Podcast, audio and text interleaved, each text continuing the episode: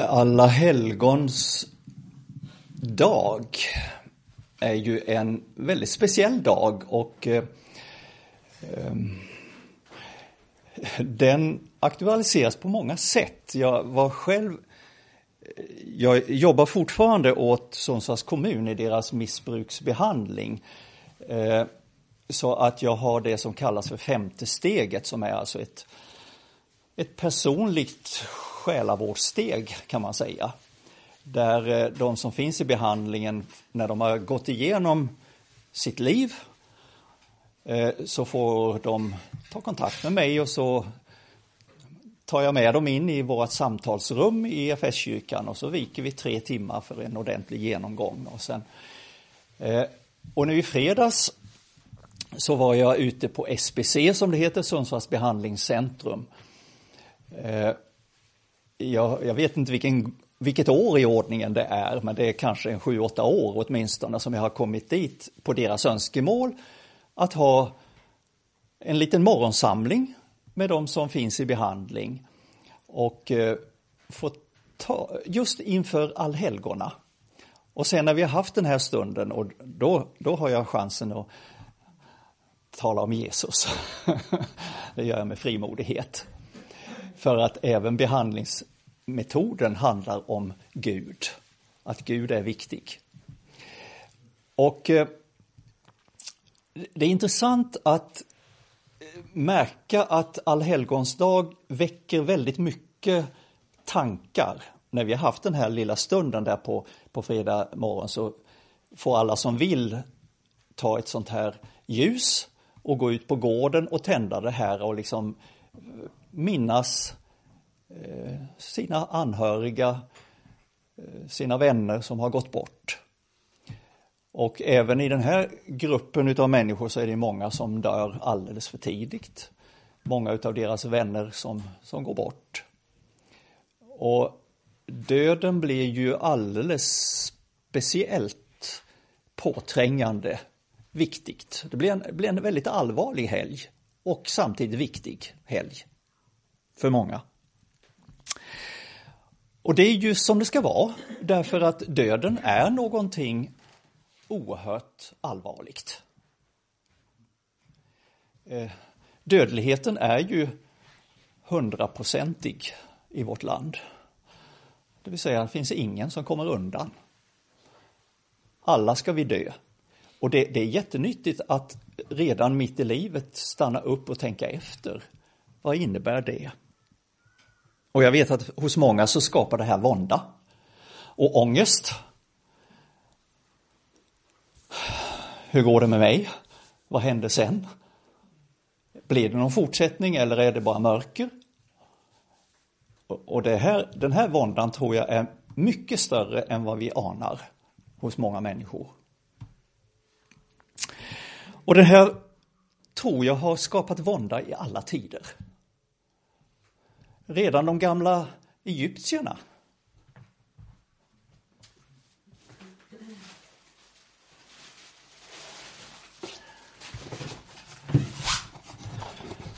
byggde sådana här. Ni ser vad det är? En pyramid. En något lättare än de som egyptierna byggde. Jag snodde ihop den här. Varför byggde man pyramider? Ja, det var ju naturligtvis en något ovanligt stor gravsten, om man säger så. Man byggde den här över sina faraoner. Eh, och i deras gravar som ju var, eh, känner ni ju till också, var ju fantastiskt utsmyckade gravkamrade, Och där man la ner dem och med mycket vackra, dyrbara saker. Eh, de här fyllde ju säkert flera olika typer av funktioner. Eh, dels var det att man ville bygga någonting stort över sin farao som man betraktade som, ja, egentligen som en gud. Eh, och samtidigt så var ju den här ett uttryck för en förhoppning, en längtan att denne farao skulle överleva på något sätt i en, i en annan tillvaro. Så den, pyramiden var ju också en någon form av from förhoppning att det ska finnas någonting där efter, efter livet, efter döden. När vi talar om döden i, i kristen, kristet sammanhang så är det väldigt intressant att döden hela tiden presenteras som en fiende. Döden är en fiende till Guds verk. Eh, Gud hade alltså inte eh, skapat sin skapelse med döden som en, en ingående faktor. Utan döden är ju ett, ett sidospår.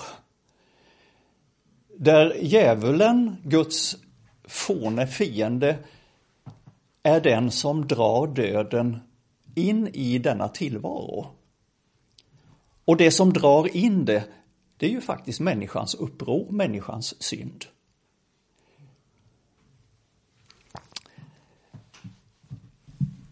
Ett ord ur Romarbrevets femte kapitel, bara en vers.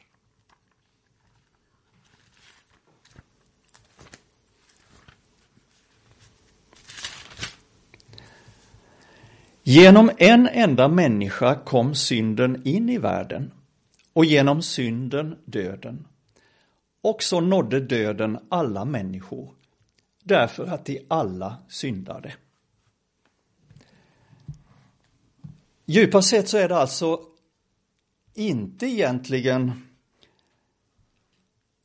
Adam som drar in synden, men han gör det ändå. Eh, därför att synden är ett uppror som kommer ifrån djävulen, kommer alltså utifrån. Kommer in och när Adam öppnar sig för upproret mot Gud så öppnar han dörren för den kraft som finns bakom synden, som är djävulen. Och därmed så öppnas dörren för ett välde där skriften talar om att hela världen är i den ondes våld. Och vi har så svårt för att förstå att synden kan öppna upp för ett sådant välde. Djävulen, hans namn, betyder det, det ren grekiska diaballo, som betyder kasta ballo, kasta. Vi har det i boll. Att kasta isär.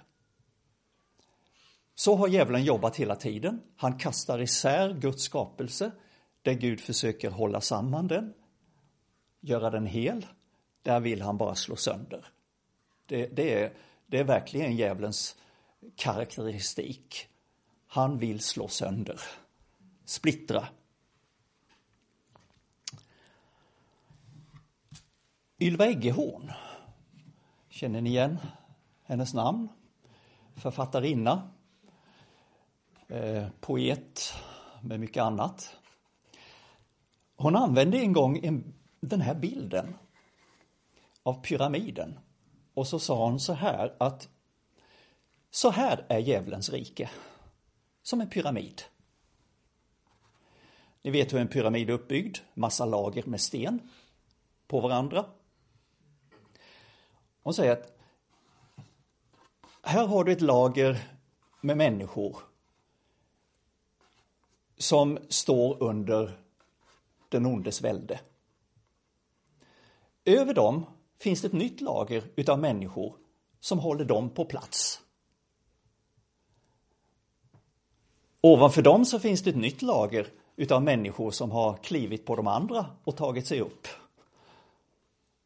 Och över dem så finns det ytterligare andra som har makten över de här. Och längst upp i spetsen så sitter djävulen själv och har kontroll över alltihop. Det är en så sann bild utav hur djävulens sätt att jobba går till i den här världen. Det är alltså en massa klättring på varandra. Att bli större än alla andra.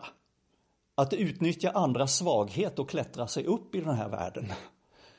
Att ha kontroll. Och hela det här systemet bygger väldigt mycket på rädsla. Att vara rädd för andra människor. Bygger väldigt mycket på hat, bitterhet.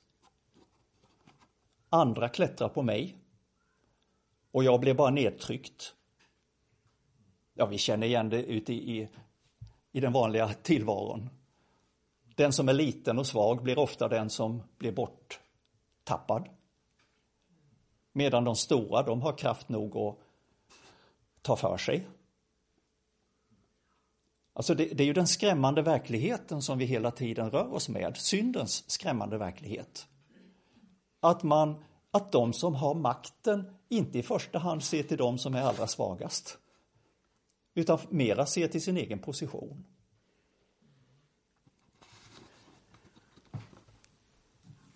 Kristi rike, Guds rike, hurdant är det då, säger Ylva Eggehorn. Jag tar hon och vänder på pyramiden. Så här ser Guds rike ut. Här har du ett lager utav människor som har upptäckt förlåtelsens och försoningens möjlighet. Som låter sig in förlivas i Guds församling. Blir en utav de heliga. Under dem så finns det ett nytt lager. Det är sådana som har införlivats i Guds rike och som har mognat något så att de orkar bära andra. Under dem finns det de som har mognat ytterligare lite grann och som orkar bära lite mer därför att de har mognat i sin helgelse. De har vuxit, som de gamle sa, en kristen växer som korumpa, neråt. Man orkar mer därför att man har vuxit neråt på djupet. Och längst ner i spetsen finns Jesus Kristus själv. Som har offrat sig för hela världen. Och som djupast sett bär allting. I sin egen kropp, på sina axlar. Underbar i råd, väldig Gud, evig fader, fridsförste. Den som bär hela universum. Som har alltså försonat hela universum med Gud. Så att hela universum ryms här. Sen är bara frågan om vi vill. Men vill vi så finns det plats. För djupast sett så är det han som bär den upp och nervända pyramiden. Jag ska läsa från Hebreerbrevets andra kapitel. Vers 14 och 15.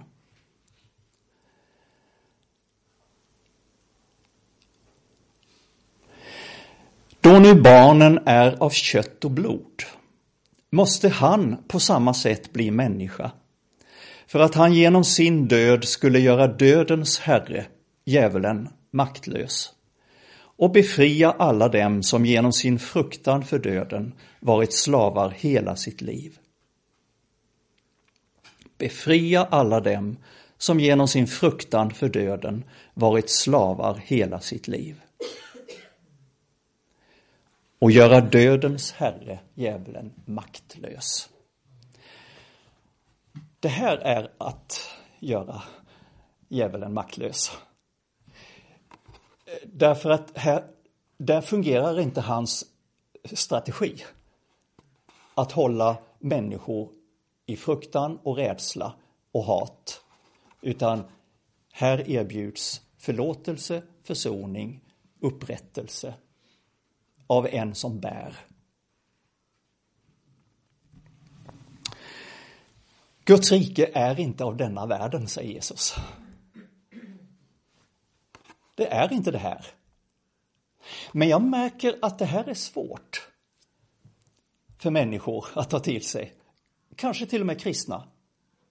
Därför att det finns ganska många som säger, som jag hör ibland, det är om Gud nu verkligen har all makt i himmelen och på jorden, som det står i Bibeln, då kunde väl Gud verkligen göra någonting åt det eländet som är här? Jaha. Eh, han ska alltså slå näven i bordet och, och sätta alla på plats och tysta alla som är onda och det vill säga använda den här modellen. Kontroll över alla, bestämma över alla. Det går inte att förena med Guds rike. Därför att Guds rike är den upp och nervända pyramiden. Hur tog Gud makten ifrån djävulen? Jo, genom det här. Han ödmjukade sig och blev lydig intill döden, döden på ett kors. Därmed har han försonat världen med Gud. Därmed finns det en total förlåtelse, en total upprättelse. Det är därför han inte gör det många människor kräver utav honom i den här världen. Att börja agera som, som djävulen agerar. Utan han agerar på sitt sätt. Han segrar när han lider, som det står i en gammal påsksalm. Han segrar när han lider. Och på samma sätt är det du och jag, där vi har fått vår plats i den här upp och nervända pyramiden. Vi segrar när vi tar vår plats där Gud har ställt in oss. Även om det innebär ett lidande. Även om det innebär att det blir tufft för oss. Men tar vi vår plats så segrar vi tillsammans med Kristus. Så att Gud går sina vägar. Guds rike är verkligen ett upp och nervänt i den här världen. Det är ju alltså vi som upplever det som att det är upp och nervänt, fast egentligen är det här det, det rimliga. För det finns inget annat som befriar människor än kärlek och förlåtelse och upprättelse och att människor och Gud djupast sett själv bär. Så fort vi vänder på det hela och börjar behärska, styra, klättra på, ja då uppstår det som är kännetecknet för döden enligt den här. Alltså att vi, vi lever i rädsla. Vi bevakar vår position, rädda att tappa vår position. Tänk om någon annan kliver på mig.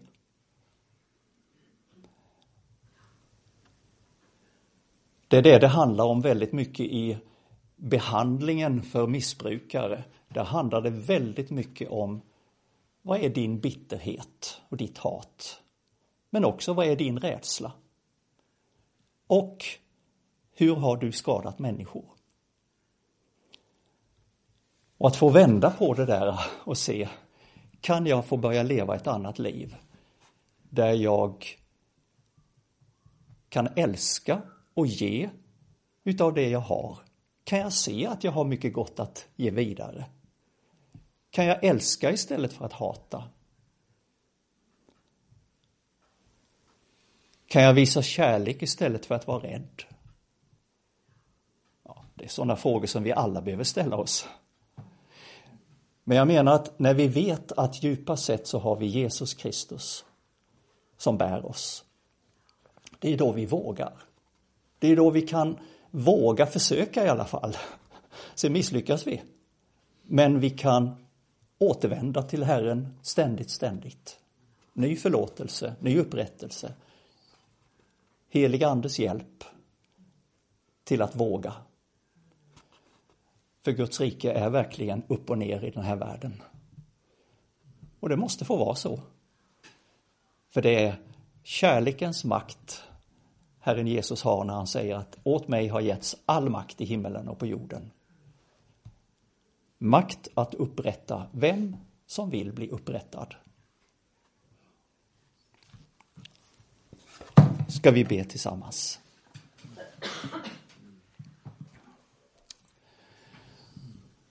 Tackar dig Herre Jesus Kristus att du segrade just när det såg ut som att du hade förlorat allt emot djävulen.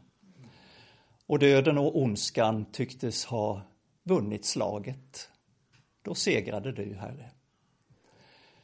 Tack för att du vänder upp och ner på alla begrepp i den här världen. Så att den minste kan vara den störste. Att kärleken är starkare än hatet. Herre, att tjänandet är viktigare än att klättra på andra.